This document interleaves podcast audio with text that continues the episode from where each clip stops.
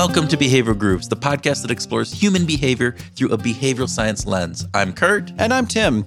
We like to explore the whys behind our human behavior with researchers, authors, and practitioners in order to bring those insights to you. And we are lucky enough to talk to some of the brightest people on the planet and we get to talk to them about things that make a difference. Things like power and influence, yeah, uh, that's a great lead in, Kurt, uh, to this conversation because we are sharing with you today a conversation we had with Julie Battilana. She is the Joseph C. Wilson Professor of Business Administration in the Organizational Behavior Unit at Harvard Business School and the Alan L. Gleitsman Professor of Social Innovation at Harvard Kennedy School, where she is also the founder and faculty chair of the Social and Innovation and Change Initiative. Holy cow. Not not too shabby of a resume. Not not shabby at all. Nope. not a bit. And our conversation with Julie focused on power and influence and movements and all of those things that impact us. And she brings a very practical, insightful manner to this conversation into what can sometimes and often is a very academic or intellectual conversation. I definitely agree with that. Uh, this is a conversation that would be very useful for anyone who is in a leadership position. We also wanted to remind people that if they are interested in leadership, they can check out the Behavioral Grooves website and look up the Leading Human playbook that we have available there. Yeah, Leading Human explores the human challenges, the stresses of working in a hyper dynamic world. And it not only provides insights on how to be a better leader in these times, it goes beyond just the theoretical and it actually gives you exercises that you can do with your team to make sure that you are being the most effective leader possible. If in this ever changing world, having a deep understanding of how to apply behavioral science insights to better lead your team, well, Tim, I think that's pretty important. Agreed again, Kurt. Leading Human is a book really in two parts. It's a playbook that provides you with the insights on understanding the issues and the science surrounding them and a workbook that gives you the tools and exercises that can be used with your team to examine those issues and to develop solutions. Combined, they can improve your team's habits, communications, psychological safety, and ultimately their sales and productivity. Yeah. And while you're out on the website, you can also sign up for our totally free newsletter. Wait, is that free? Free, totally free, Tim. No cost at all to anybody. Our our newsletter is named Groovy Snacks, by the way, which, oh, which is a great freaking name. Fantastic, especially since you thought of it. oh, there you go. I wonder why. There you go. Well, it's just a once a month compilation of great articles and insights, both from our guests, but also from around the world of behavioral science. And it will help you be more informed as well as maybe have a fun read every now and then. And it might even make you laugh. Maybe, so, hopefully, more than that. hopefully. So, feel free to check it out after you sit back with a strong pour of influential brew and listen to our conversation with Julie Battilana.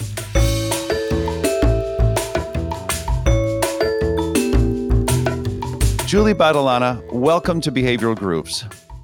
Thank you. Delight to be with you today. It's a delight for us to have you today. Kurt, you want to get started with the speed round? I would I'd love to get started with the speed round. All right. So, Julie, coffee or tea, which would you prefer? I don't drink coffee. Okay. Uh, which is very un-French of me.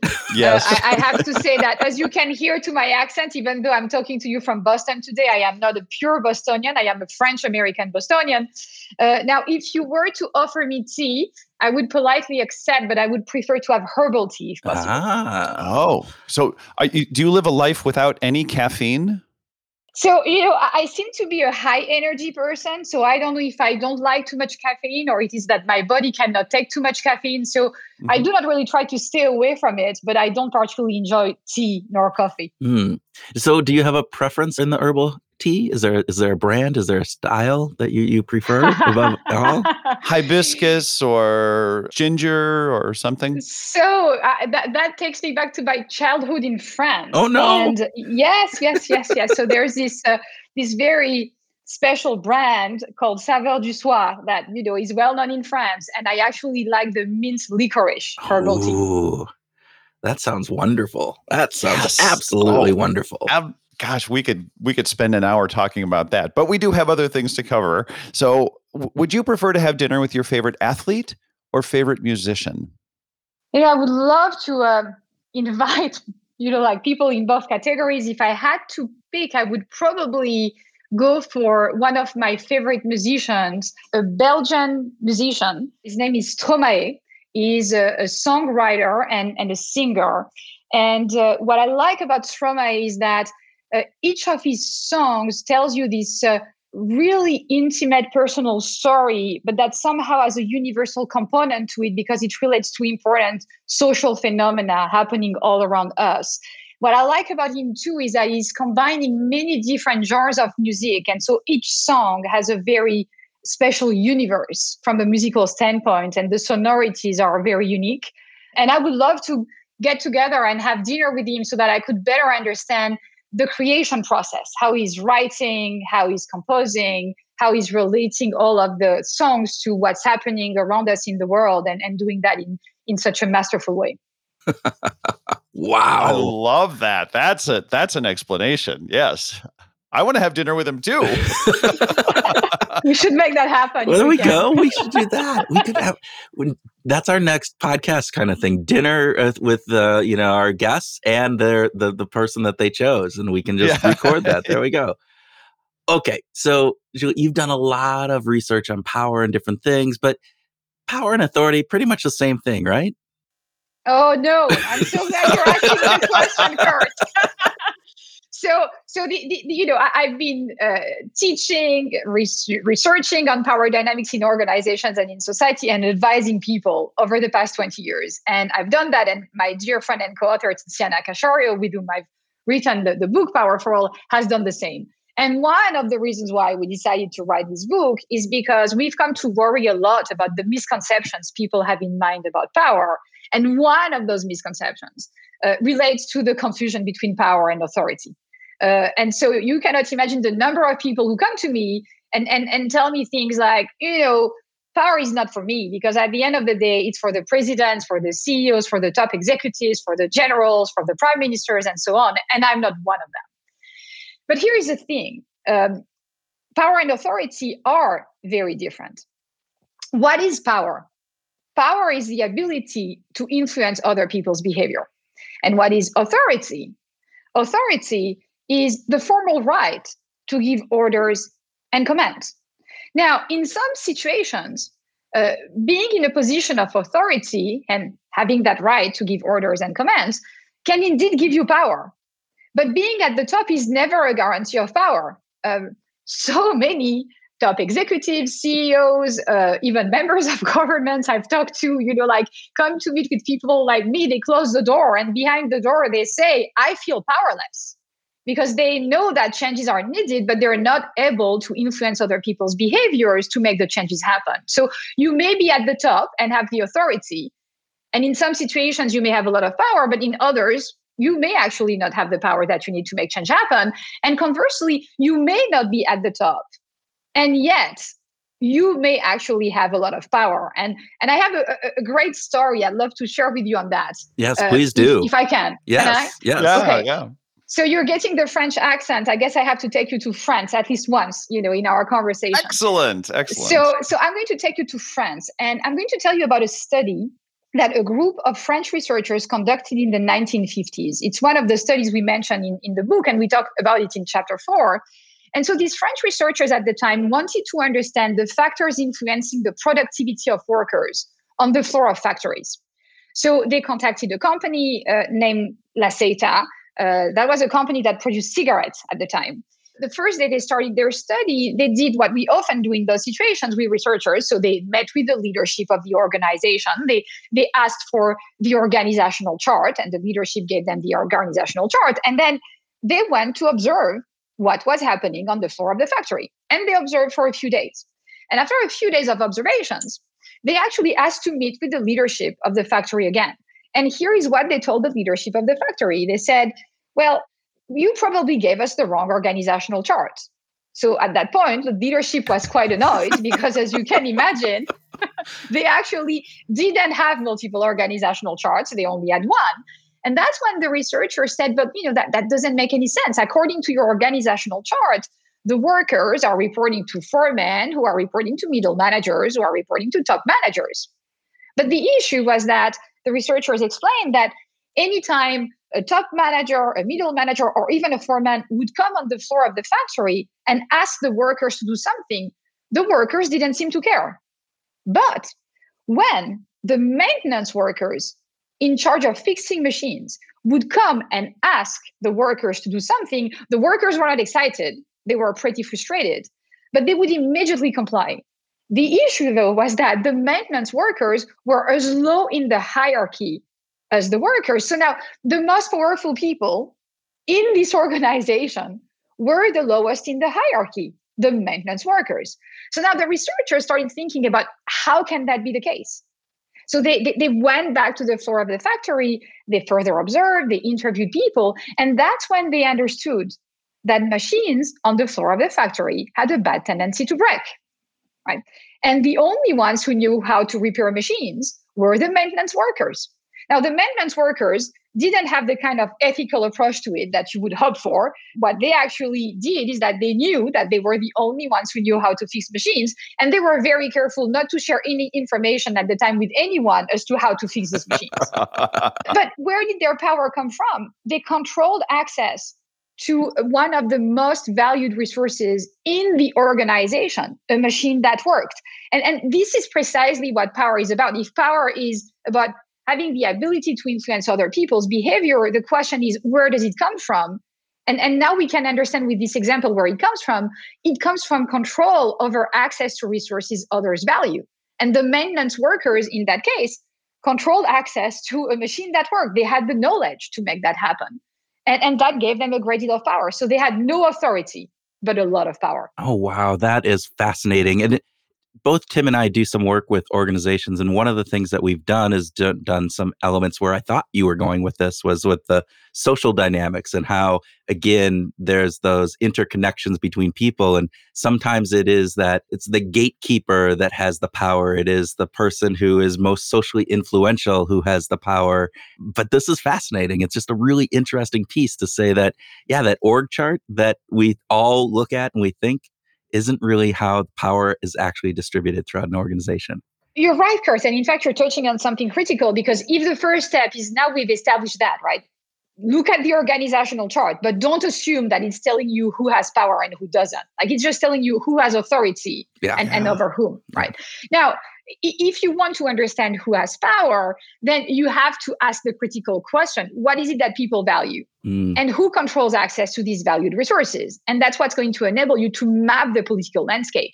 Now, you're right, Kurt, to point to the fact that relationships, right, your network of relationships can be a critical source of power. And in fact, in our research, uh, Tiziana and I have asked the following question Who are the most effective change makers? And that's probably related to the work that you, you and Tim have been doing together, right? And we've actually had the opportunity to complete this study at the National Health Service. This is the, the British healthcare system, right? And so it's a, it's a huge bureaucracy, like a set of organization. And so we had this opportunity to study a very large sample of change initiatives over time in the National Health Service. And so, uh, what is it that we found? We found that the most effective change makers were actually the people who were central in the network of their organization. And what do I mean by network centrality here? They were the people to whom others went for advice. And what we see in other contexts is that these findings can be replicated. The most effective change makers are very often the people who are central in the networks of an organization or a sector of society. Those are the people others trust. And trust is a huge conduit of influence. And, and interestingly, we found that those central players were more effective change makers, regardless of their position in the hierarchy. So again, authority was not the key source of power for these change makers, but really the, uh, the trust that they, they had established because people go to them because they value the advice that, that they're giving them and, and, and they know that these people will have their interest at heart you know julie some we often think about power or i tend to often think about power as having influence over others but is our drive for power also to some degree related to the, the desire to have a freedom from the influence of others over us? Yes, absolutely. If you think about some of the fundamental needs that that that we have, we have a need for autonomy, right? And it is true that if you want to ensure your autonomy, then you, you want to know that uh, you're going to be able to accomplish some of what you want to accomplish and that you will not be manipulated by others and, and you'll be able to do that. And for, for that to happen, you're right to say that you indeed need to have some power so that you can follow the path that you want to follow. Now, when it comes to this need for autonomy, one thing I want to insist on, Tim, because I think it's critical, is that we have to remind ourselves that we have this need for autonomy and others have this need for autonomy too. And I work with many leaders, managers who from time to time lose sight of that. and and and you know, they, they actually think that their their role as, as a boss is to just be out there and be very clear as to what people should do and how they should do it. And they become very controlling. Instead of sharing the power that they have to truly empower the people they work with and enable them to pursue those their objectives with the autonomy they need, they tend to want to again control every aspect of what's done by the people on their team. And, and and they think that empowering them relinquishing some of the power that they have. It's not the case. You know the truth is that people want to work with people who respect their autonomy. And when you truly empower the people you work with this is when they will want to work more with you. So julie i mean i'm 54 years old. I've been in business now for 30 plus years. And the the idea of micromanaging has been a negative thing for plus 30 i mean well before i got into business right? And and yet as you're saying it still is happening. Is is there something innate in our nature that lends itself to being a micromanager wanting to control everything? Why can't we get over this in, in, in other words right? I mean it has been known that that is probably not the best way to manage for a long long time and yet we still seem to do it it's an interesting question, Kurt. And I think there are multiple layers that we have to consider. Why is it that we still have bosses who tend to micromanage? And why is it that we still have bosses who, for some of them, abuse the power they have and then try to really control every aspect of the lives of the, of the people they work with? If you think about it at the individual level, we all have different needs and wants. And some of us have a really strong need for autonomy. And then, sadly, in some situations, it can become pathological. And the need for autonomy, we talk about that in chapter three of the book, can become, in fact, a need for dominance. Mm. And we all can think of uh, pathological leaders oh, we've yeah. had the opportunity to interact with work with or you know have as leaders of uh, countries, you know, look back in history, recent and old, and think about what's happening around the world today. So we, we, we all have examples in mind of people with this very strong need for dominance. And then what these people do, sadly, is that they tend to abuse the power that they have so that, you know, they can fulfill that need for dominance. So some of those individual tendencies can play a role. Now, I don't think we can account only though for individual tendencies, and it's not the case for everyone. Again, you've also been working, I hope, with the leaders who didn't have these pathological tendencies, yes. right? Yeah, yes. yeah, absolutely. Yeah. But still, you may have seen them from time to time engaging in micromanagement, and this is where I think we have to account for the role of the culture of organizations mm. and and also culture more broadly at the societal level. Um, so some some people just try to empower the people on their teams but they can be part of organizations in which the the, the cultures are toxic mm-hmm. because you know like they actually reward the kind of abusing behavior instead of trying to sanction it. So we have to think about the, the role of organizations and their cultures. And then we should be thinking about culture at the societal level as well. Like a critical question for all of us is what is it that we value in leaders and what is it that we reward? And i think that we still too often tend to uh, turn to leaders who, who send us messages that are of the kind of yeah you know you should pick me because i will protect you. I will give back to you everything you had and and, and even more. And, and you want someone who can protect you and is projecting as much strength as i am.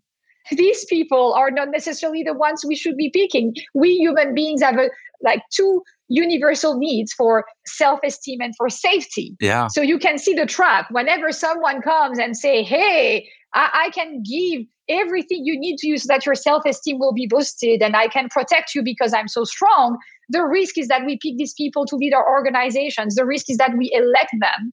And we do so without paying enough attention to uh, not only that message of sending strength, but are they competent? Will they have the courage to implement the difficult changes? And do they truly want to empower others and, and to enable us to fulfill our, our potential? Or are they in these just to fulfill their own need for dominance.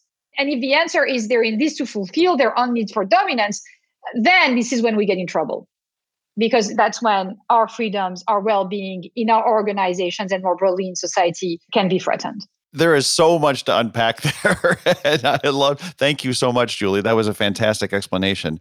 And I want to get to this idea of powerful leaders in a few minutes. But a lot of the book is really uh, beautifully architected around people who are not in power and how to help them be powerful. We recently talked to Vanessa Bohns, who you know has just done some wonderful work on and emphasizing this idea that we can underestimate the interpersonal power of persuasion that we actually have. And so you elaborated on this. You wrote that you know those who are most powerful are also the most unabashed in leveraging their power to gain yet more power, while the least powerful feel most uneasy about getting out there and seeking the resources that they need.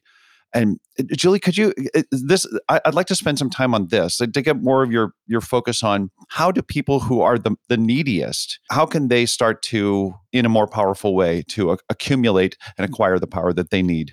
Tim, this is this is indeed a critical issue to, and especially if you think about the motivation for why Tiziana and, and I wrote that book you know, the, the motivation is tightly connected to the question you're asking. We, we entitled the book Power for All because think about it, Machiavelli, uh, now more than 500 years ago, was writing for the prince. And so many of the books that have been written about power since then have been written for the people in power or for those who want to emulate them and, and can somehow see similarities between those in power and who they are and, and are sort of thinking, now I, I can become one of them, right?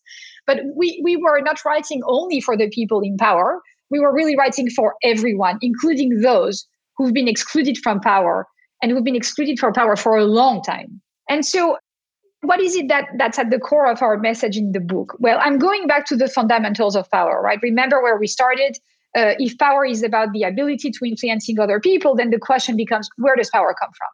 And uh, what we explain is that power resides in control over access to valued resources. Mm-hmm. So I have power over you if I control access to resources that uh, you, you value, and you have power over me if you control access to resources that I value. I may control access to a budget you need to complete the project you're working on. And if so, certainly if, if I control that budget, I have power over you. But in the meantime, you may be connected to uh, one journalist I absolutely want to talk to, and you may be the only people I know connected to this journalist. And if so, you also have some power over me. So, what is it that you understand when you understand the fundamentals of power? You understand that power is not a possession, it's, it's always relative. And I may not have any power over you today. It doesn't mean that it will remain the same for the rest of eternity right could actually change tomorrow. And in the same way you may have a lot of power over me today but it, it could potentially change tomorrow. And so what does it mean for people then? It means that the first step for every one of us is understanding power understanding how it works. Because then when you understand how it works you can start thinking in any situation about what is it that people need and want right? That's number one. Uh, and, and who controls access to these resources? And you may start realizing that even though you were thinking you didn't have much power, or maybe you didn't have any power, well, in fact, maybe you do, because we human beings do not only value money and material resources, we do value them. Let me be very clear. But we also value other psychological resources. We value, we were talking about it, autonomy, uh, for example, affiliation, belonging, uh, achievement, status, morality right? Think about some of the iconic change makers like uh, Gandhi, uh, Martin Luther King, uh, Nelson Mandela, more recently Malala Yousafzai or Greta Thunberg. What do they have in common? These people have been standing for moral values that have enabled them to gather some of us who want to stand with them and, and be associated with them and with these values. And so we've sort of rallied behind them to pursue the, the critical essential causes that they felt had to be pursued at the time and still has to be pursued today. So when you understand the fundamentals of power, you can read the political landscape and you can start thinking about what you can do to build a necessary power base. And you may not be able to do much alone, but there's a lot you can do if you join forces with others. So, Tim, I'm going back to what you said, right? Which is let's not be naive if we're talking about, for example, all of the social movements, take Me Too, take Black Lives Matter, that are sort of that have emerged to try and fight and try and disrupt unjust power hierarchies, the work they have to do is, is, is incredibly hard work. It's difficult work. It's, it's, it's work that takes a lot of time. Right? We're talking about work ongoing over the course of multiple generations to fight these unjust power hierarchies. And, and the reason why it's so hard is because power is sticky. The power hierarchies are sticky, partly because those at the top reproduce them. And as you said, Tim, those who are disadvantaged also end up playing a role in, in, in reproducing those power hierarchies. Not that they want to, but when you don't have access to any resources and you need to survive in a system, you, you start right. thinking at some point, you know what, let me let me say to myself, it's fine. And, and, and let me try and, and survive. So so now the, the critical thing is for people to understand power and then think about their sources of power collectively so that we can together disrupt the unjust uh, and, and unacceptable power hierarchies, which again is hard work, but, but we know from history it's feasible. One of the themes of the book was really this idea that individuals who hold power can be overthrown by many people banding together.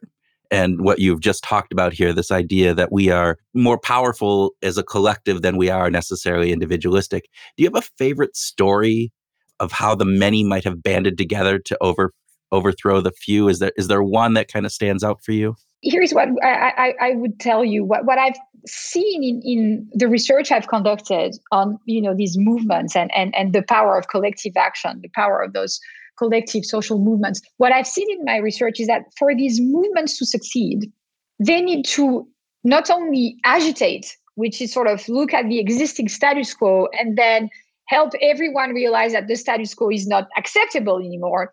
But they also need to innovate and orchestrate. Yeah. And let me illustrate that with an example. So I'm actually not going straight, Kurt, to uh, a success. no, we, we're getting to these three points. This is perfect, actually. Yeah. But I, I, I actually want to talk about the Occupy Wall Street movement. Okay. So, you know, one, one of the more recent movements. And if you ask me, I would say, wow, what an effective level of agitation. And if you ask me, I would say highly needed agitation, right? The people who were part of the Occupy Wall Street movement were bringing everyone attention to the fact that, you know, the level of extreme inequalities we had reached was not acceptable. And by the way, it's still the case today. And the pandemic, if anything, has reinforced these inequalities. So those are really serious questions that we have to address. But what's interesting is that at the time, you know, they, they were very clear in articulating the grievances they, they did that effectively. They mobilized a number of different channels of communication to mobilize people. And yet somehow the movement died. Right? It didn't lead to any kind of significant changes. Now, why so? Well, I would say because in fact, yes, there was the agitation and it's always needed, but but what we didn't have at the time was a set of innovations, solutions to the problems where we could say, hey, you know, th- this is where we could go. Now, it didn't mean that the innovation didn't exist at the time, but but the people who were part of the movement didn't really seize all of those existing innovations and, and put them in a narrative, sort of saying this is what the alternative status quo could be. Now, uh, I think the situation today in, in you know this pandemic era is different, and, and I'm hopeful that things are going to evolve in the right direction because we've now become more aware of alternative ways of organizing. Social innovators, environmental activists have been doing an amazing job at trying to put together the, the new nobles way of organizing capitalism. So the innovations are out there. But now, again, a set of innovations without orchestration is a set of potentially great ideas, but without impact. And so, what you need is you then need to have people work together, the orchestrators, to implement the innovations at scale. And, and in the book itself, it's in chapter six, uh, we actually give the example of Maria Rachid mm. in Argentina, who has been part of the LGBTQ plus movement in Argentina for a, a number of decades and was one of the leaders who pushed for the legalization of same-sex marriage in Argentina, and she did that successfully. And what's quite unique about Maria and the people who've been working with her, all of the organizers, is that they were able to play the roles of agitators, innovators, and orchestrators. It was not an easy thing to do, but they were able to play all of these roles at once, and they succeeded in uh, having the new legislation be be adopted. But I think that's what's in it for every one of us is that we all have a role a role to play. It could be that Kurt, you're going to be more at ease being an agitator, and and Tim, maybe you're more at ease being an innovator, and maybe I'm more at ease being an orchestrator. But we're all needed mm. if we want to disrupt unjust power hierarchies, be it sexism, be it racism, if we also want to change the way we deal with environmental issues, you know, this is such a huge crisis. Look at the Fridays for Future young people. Mm-hmm. They are agitating and they know innovation and orchestration are also needed. Yeah. Uh, let's get back to the powerful leaders. And uh, I was wondering if you've got some observations about the power structure that's happening, the way power is being executed both by Volodymyr Zelensky in Ukraine and by Putin in in Russia. Any any comments just about the power issues there for the people versus the autocratic leader? And for listeners, I'm not sure when this episode is coming out. We are in the second, almost it's starting the third week of the of the war that is going on in Ukraine right now. So we are. And in fact, you know, I, along with the, the rest of the world, have been horrified by the news emerging out of Ukraine over the, the past two weeks, right? Russia's unprovoked invasion of uh, its neighbor is, of course, a terrible humanitarian crisis and tragedy. And, and I would say it's a very serious threat to the peace and stability of, of the global order. I think it's very clear to all of us now. Yeah. And there are some important lessons to be learned uh, by viewing this crisis through the lens of power it's interesting you're, you're comparing and contrasting Zelensky and, and, and Putin. Let me start by saying that in one case, we're talking about a leader that's a leader of a democracy.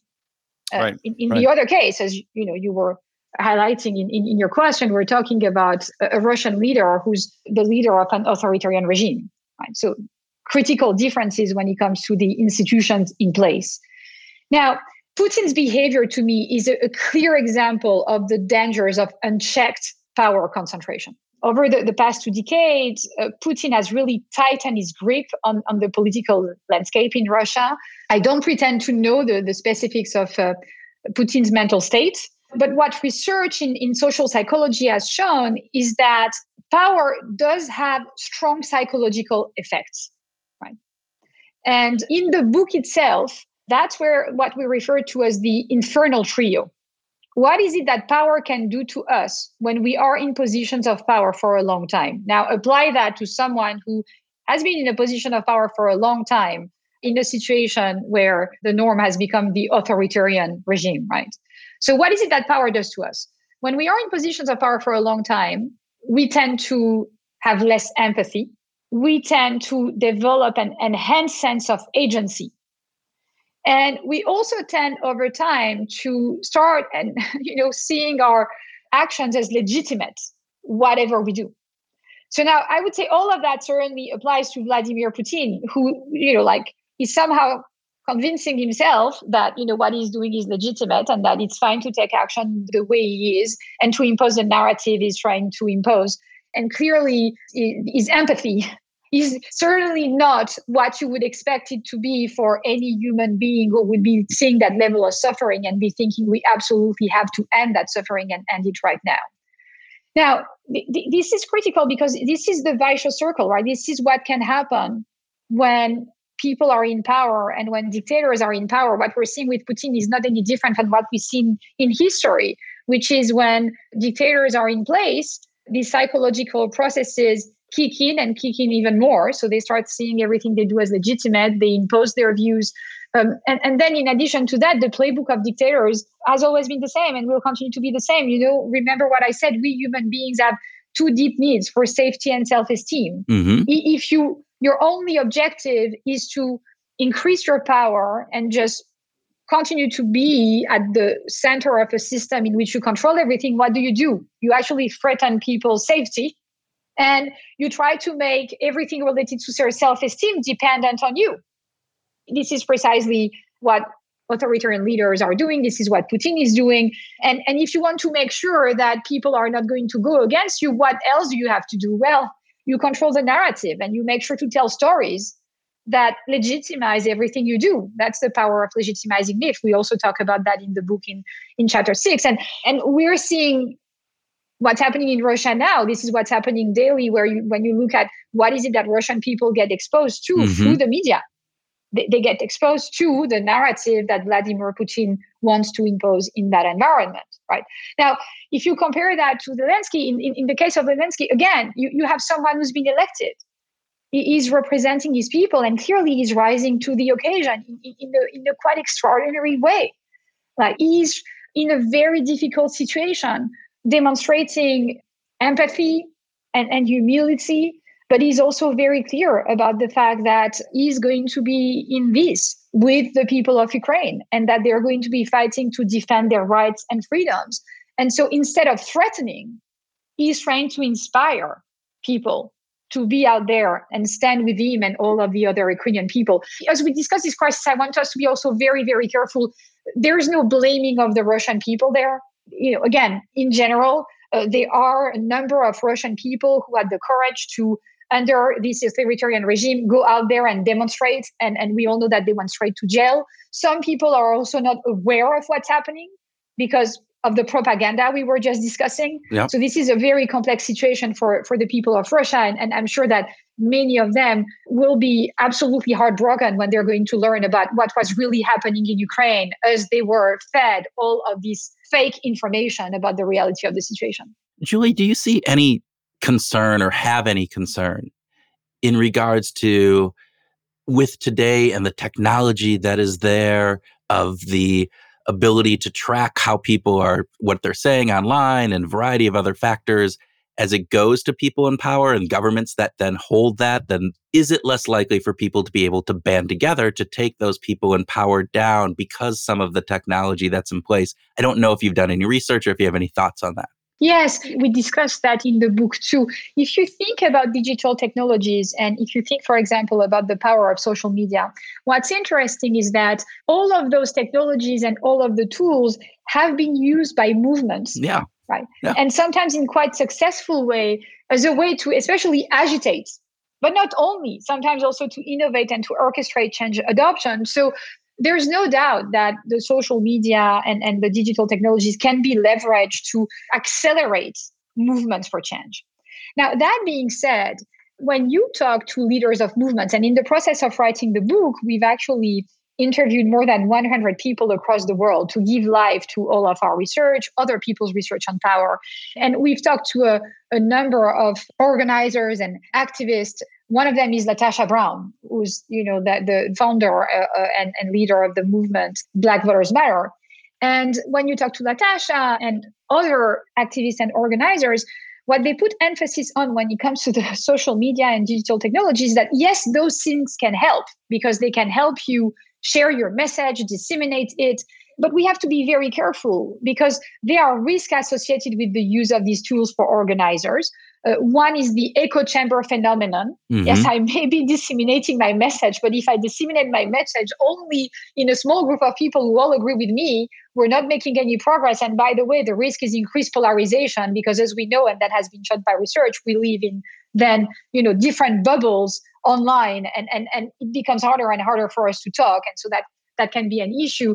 The other thing, and that would be a potential trap for organizers too, is that trying to organize online only is not enough mm. right you also need to organize in person you also need to bring people together so that you develop the sense of common identity that's needed so that people continue the hard and, and long work of, of going against the existing power hierarchies so that was a way to be try and be a little bit positive in starting with the positive side of things as to what organizers can do with the tools. But kurt i heard your question which was really about now what about states and especially authoritarian regimes, now they can use the access they have and control they have of all this information online to actually prevent people from launching movement, to control what's actually seen and, and heard and listened to, and make sure that some people just disappear and that their voices are, are, are not heard again, this is the playbook of uh, all of the dictators we know over the world today. That's exactly what they're doing, and that's exactly what's happening. So, do I worry about it? Yes, this is indeed very worrisome.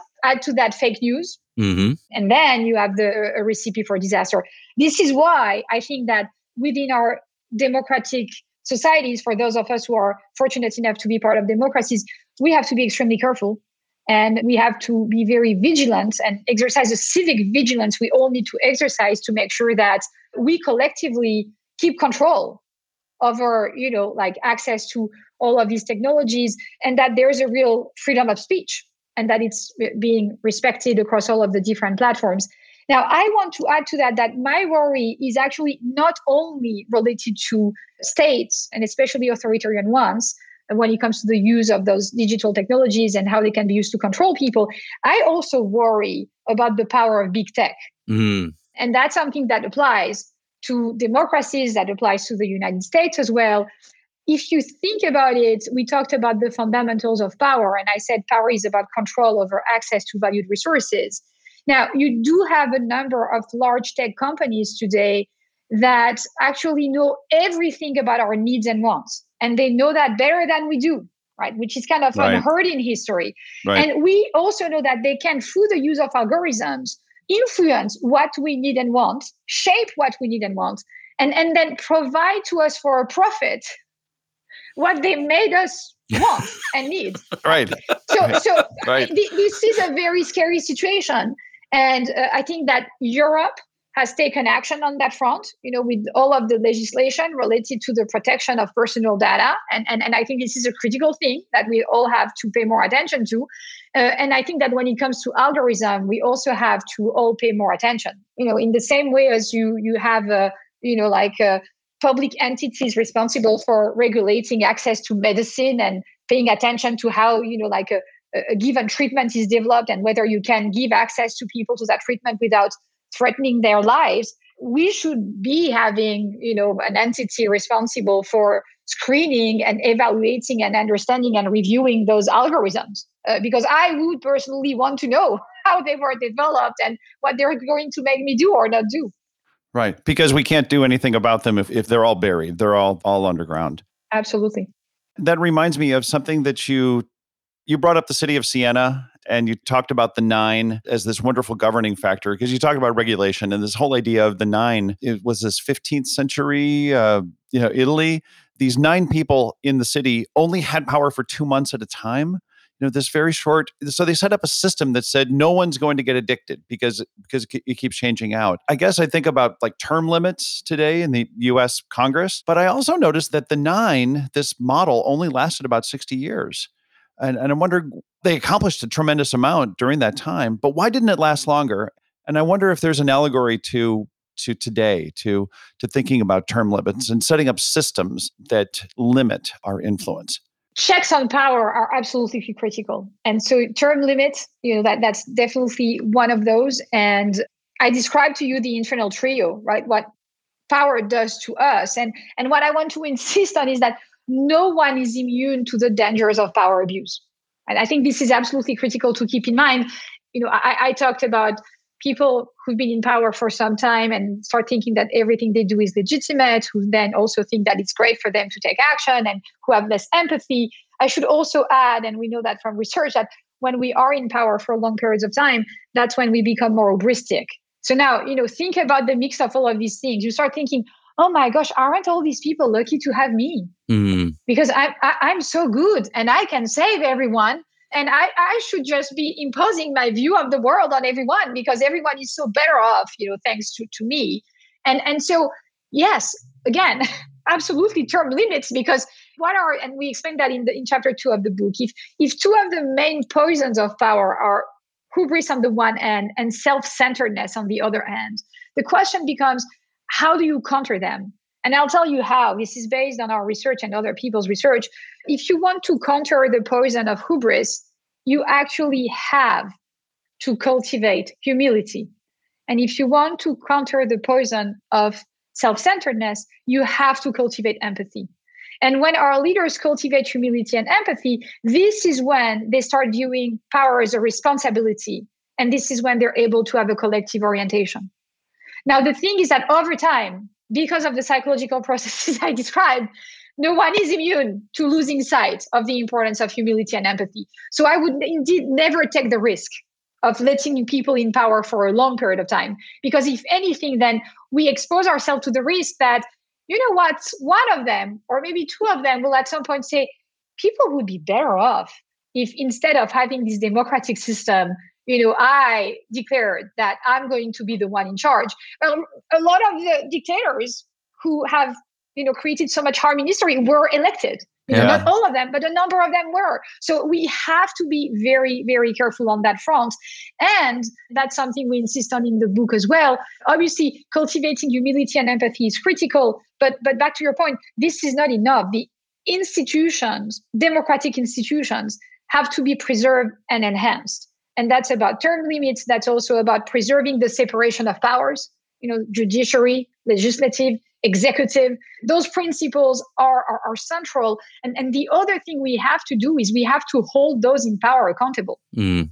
and that's our responsibility as citizens. And when we don't do that we again expose ourselves to the risk that uh, some people are going to accrue ever more power and, and use that power in evil ways so, with all this discussion about the challenges that we have in our world today, the book is still optimistic uh, Power for All is is a very optimistic book. You end certainly on a very optimistic theme. Uh, Julie, can you just share maybe some of that message of optimism and why you feel like it can get better? It can get better because it's up to us.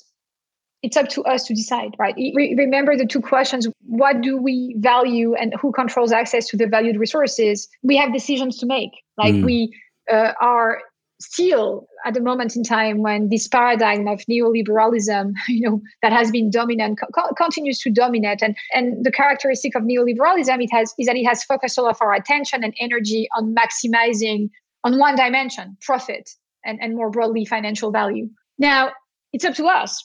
What will we value in the future? Are we going to just double down and, and continue with a system that just about financial value and profit well my hope is that we won't, because if we do, this is all documented now in research, in in economics and in sociology, across the field of social sciences.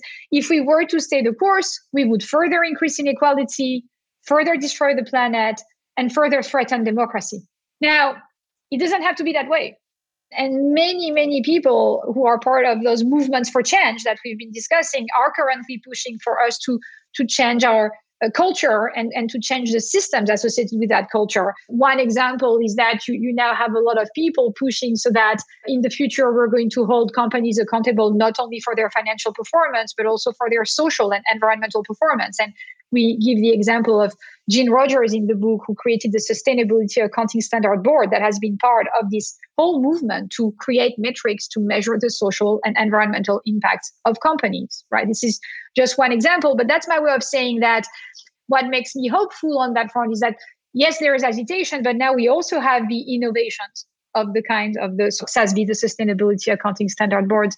And you can tell that increasingly civil, civil society, governments, companies themselves are working together, realizing that we cannot stay the course. We have to save ourselves, we have to save our planet. And importantly, and my hope is that this is why this book is really for all. It's not only for those who've been excluded uh, from power, it's also for those in power. Like those in power, those who concentrate all the wealth in their hands, they have to realize that it is in their interest to make change happen too and to share some of that power. Why? Because what we know again from research is that when the levels of inequality become too extreme, that's when societies become unhealthy. Mm-hmm. That's when they become less productive. That's when they become less safe. And so you may have a large slice of a pie, but the pie is shrinking. And, and so it's in everyone's interest now to push for the change. So I'm also hopeful because, listen, I, I work with a lot of social change makers across the world. I created the Social Innovation and Change Initiative at, at Harvard University. I work with a lot of young people who are making the courageous choice to be part of all those movements for change. They want a fairer distribution of power uh, in society. They are saying enough is enough. We have to put people and the planet at the heart of our economic system. And I have great faith uh, in, in these young people. I'm not naive. Again, we know about the challenges. no. Power hierarchies are very sticky, but change can absolutely happen. And maybe if you allow me to, maybe what I would do is end with a story on that front. It's one of the stories we have in the book. It's a, it's the story of Nezuma Njube. We talk about her in chapter seven. And it's a story about how technologies can be used to actually redistribute power and do that in, in an effective way. And so I vividly remember the first time we met Nezuma uh, Nezuma lives in Tanzania in a remote rural area. And when we met, she was explaining to us that when she was growing up in her village, her dream was to become a teacher. And she was never, never able to go to school. And then we asked her about power. And, and, and here is what she said. She said, Julie, I, I, for the longest time in my life, felt I had no power. And I think I quite objectively had no power because think about it all the decisions were made by the powerful members of the village council and i was not a member of that council. And in fact she didn't remember that a woman had ever been part of that village council. And so even though nezuma felt quite powerless and as she said was objectively quite powerless right for the longest time in her life in, in 2016 her life radically changed. She went from feeling and being objectively quite powerless to becoming one of the most powerful members of the community now, how did that happen? It happened because she encountered the path of an organization called Barefoot College. That's an international NGO. And Barefoot College has developed this truly innovative program that enables women across the global south to become solar engineers over the course of five months through learning by doing and peer to peer learning, uh, even when they are illiterate. So, Barefoot College came to Nezuma's village they explained that they needed someone to volunteer to study for five months, and that after this person would come back to the village with all of the equipment to electrify the village and bring electricity, reliable access. That was missing. The members of, of the village council immediately said, Yes, we want to do that. So men raised their hand. And that's when Barefoot College said it will have to be a woman. That's when Nezuma raised her hand. And Nezuma actually then uh, ended up going to the city and studying. As you can imagine, her husband at the beginning was not in favor, but the members yeah, of right. the village council worked together with the Barefoot College representatives to convince him. So she went to the city, she studied, she came back, she electrified the village. And she didn't only literally bring power to the community in doing that, she also became one of the most powerful members of the community, right? And, and in fact, she became so powerful that she was later asked to sit on the village council. And now she had authority as well. And she's very proud to be representing the interests of women on that village council. And that's happening for the first time. And I wanted to end with this example because, again, there are ways in which we can change existing structures of power. And yes, technologies can also help us do that. But the solution is never purely technical. Yeah. It's political, it has to be intentional, it takes work. It takes, again, agitation, innovation, and orchestration. But when it happens, it can radically change the face of our communities and our societies. And so that, that's why I'm hopeful. Yeah. You should be hopeful, uh, and especially with all the enthusiasm, we are hopeful as well. And I don't have an easy segue, but I'm really curious about your playlist. And we're hopefully coming out of a couple years of pandemic, and I'm just wondering, is what you're listening to today any different than what you've listened to over the past couple years, or? Interestingly, what, what I'm listening to today has a connection, in fact, to the pandemic. I'm going back to the musician I mentioned at, at the beginning of our conversation. I'm I've been listening over the past week a lot to Stromae, this Belgian singer and, and, and songwriter. Uh, he has a new album entitled Multitude uh, that, that just came out. So he's singing in French. And, and as I mentioned early on, I like the storytelling associated with every one of the songs. And, and there's one song in particular I've been listening to, and I, I want to mention. The, the title of the song is Santé. And the, the song actually came out at the end of 2021 and is part of this new album that you know the album itself just came out a few days ago and it's a special song to me because it's an homage to all the essential workers ah. uh, whose work is taken for granted who are too often treated poorly in service jobs. And so he, in the song, is raising his glass to those who do not have one, to the people who prepare our food, who take care of everything that has to be taken care of so that you know we as a society can be resilient we can all do what we have to do and so that's a, that's a beautiful song and my hope is that we are not going to stay at the discourse level and talk about the importance of essential workers, but that we're not only going to continue to listen to those songs, like this one that I think is a great one, but that we're actually going to empower uh, workers and not only raise the salaries, but also give them a voice and a say in, in the strategic decisions of, of companies. And uh, I've been part of a, a, movement on that front called Democratize Work. That's all about giving more power to, to workers. So that's yeah. what I'm listening to, and, and that's how it's connected to the pandemic. I love this idea of santé, which is what, what the French say when they're toasting. You you're holding up your glass. You're you're going to toast. You're you're embarking on something new, and it it is an honor.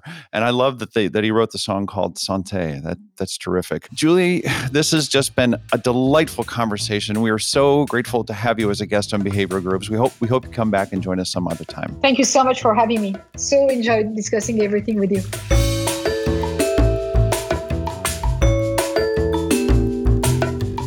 Welcome to our grooving session where Tim and I groove on what we learned from our discussion with Julie, have a free flowing conversation, and talk about whatever else comes into our powerful brains. Yeah. Power filled brains. That's what I should have said. Not powerful, power filled. Both, brains. right? Our brains are both powerful and they can be power filled with Julie's, you know, uh, coaching and support. And her directive is everybody should feel powered, feel enabled. Yeah. Go out and do it. Yeah. Well, and I like this idea that power and authority are not the same thing, yeah. right? That yep. that while authority is this the right to give orders and commands, power is really the ability to influence people's behavior. And I love that differentiation. I liked it too. And I also like the way she framed power as coming from sort of the control over resources that other people want. Yeah. And resources often, I mean, I think resources often it's like, oh, you have these things, but sometimes resources are information, sometimes they're yeah. charisma, sometimes they're social aspects. So power is a multifaceted aspect. Yeah. That I think is really, really cool. Yeah. So your own skills, yes. your, the, the, your own strength, the things that differentiate you can be resources that can make you powerful. Mm-hmm. I just want to encourage people to do that. I know, and I wish I had some of those so I could be powerful. I do too. I wish you. I wish you had some of those too. oh man! So what? What else, Tim? What? What did you like? I really like the way Julie packaged this agitation, innovation, and orchestration stuff. This whole idea of breaking down because uh, it's really easy to think about movements in terms of these three aspects, right? If we think about Occupy Wall Street or Black Lives Matter agitation, man, they're really good, right? They're doing a great job on the agitation. They're really getting the word out. They have huge social media stuff. They broadcast their messages just magnificently. When we get to innovation, like the actually developing the solutions, a little weak there you know, not so strong on the solution development and orchestration, actually implementing these ideas, bringing these ideas to life. You know, they're just thinking about these two examples, not super strong on actually manifesting these important concepts that they were behind. And I like this idea too, because while we talked about these large social movements, as you said, BLM and, and Occupy Wall Street, the same aspect, though, can be about having a movement within your company, within your organization whether it be a company of 100 people or a company of 5,000 people or your local community, you know, PTA board, right? Right. You need to be thinking about what is it? It's almost like a you think about the hero's journey and how a story is a, a narration, right? You have the issue, that's the agitation. What is the what is this piece that is getting people worked up? And then you have to figure out a solution to it, right? And then, all right, once you've figured out that solution and an innovative solution, not just the way that it's always been done, you have to think about things from a different perspective. You have to bring in different insight in order to make it so that it's compelling for people to join in. Because if it's the same old, same old, they're not going to join in. Same thing in a story. Story you've heard before, well, it's pretty boring, right? right You're not right. going to be involved in it. And then finally, you have to actually have some culmination. You have to actually have it do something. You need to bring this together into this, as she says, orchestration is making these good ideas come to life. Right. Yeah. Right. You know, it, for some reason, while you were saying that, I was thinking about a, couple things. One is Jon Levy's talk about influence. Oh, yeah. And when he when he talks about say, so we can't do it all. We're, we're not going to be the most influential person in every situation. So we need to align ourselves or develop relationships that can help us be influential. But he said, let's say you're, you're buddies with Mark Zuckerberg, you know, the head of the head of Facebook. But what you really need is to get your daughter into a really good daycare. Mark Zuckerberg is not the guy that you want to help influence that because he's not going to have any influence over, over the daycare, right? You you kind of have to be thoughtful about where you want to exert power and influence in your life and sort of what's appropriate for that context for that situation. Yeah. So if if you want influence over the daycare, you should probably see if you can get on the board or you know do some volunteering there or something. Julie talked about this as in movements and in power and yes. different things. But if you take this agitation, innovation, orchestration model, even in your own life, I mean, think about this from a motivational perspective, right? This idea of what's going to motivate well you got to be agitated right? You, right? you, don't have to be but you know if you're Helps. agitated you're you're going to be more motivated and then you got to uh, what's the innovation part how is this being exciting for you what are you doing that's new that's different and then you get the progress part the last part is this progress part so it's kind of this I so I, i'm taking this model and applying it probably in ways that it shouldn't be applied but man this is this is pretty cool. I like it. I like it. Can i rant for just a second on growing up i remember hearing the comment that power corrupts and absolute power corrupts absolutely. Okay. Julie just made that come to life in spades right?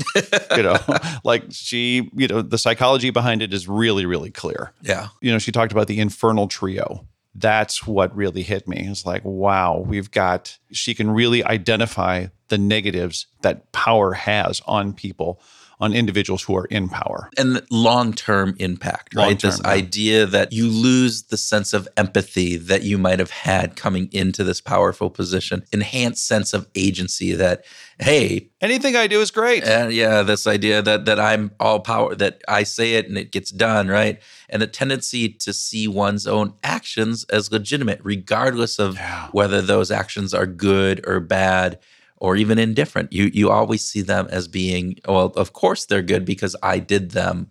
Right. You know. Right. lacking in complete objectivity. it, the whole world becomes this big subjective, you know, experience for you. Which I think is a really good uh, kind of marker for us to be saying that we need to be very wary and watchful for this.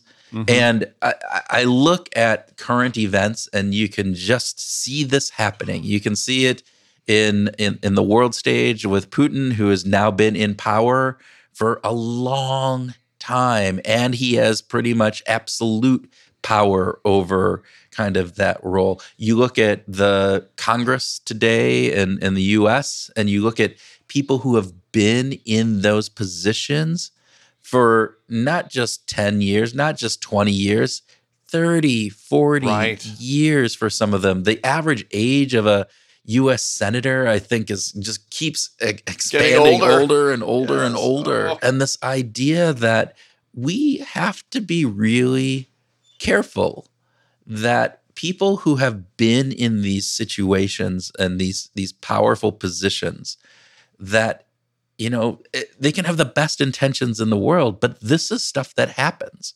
And so, and, and we've talked about tribes and we've talked about in groups and out groups and Democrats versus Republicans and all of those different pieces. Yeah. And we actually should be more concerned about those within our own party or our own tribe because those are the ones that we would tend to overlook because some of the things that they might be well said you know doing are there but that's where we need to be wary the sword cuts both ways and it leads me to ask you this what can we do about it?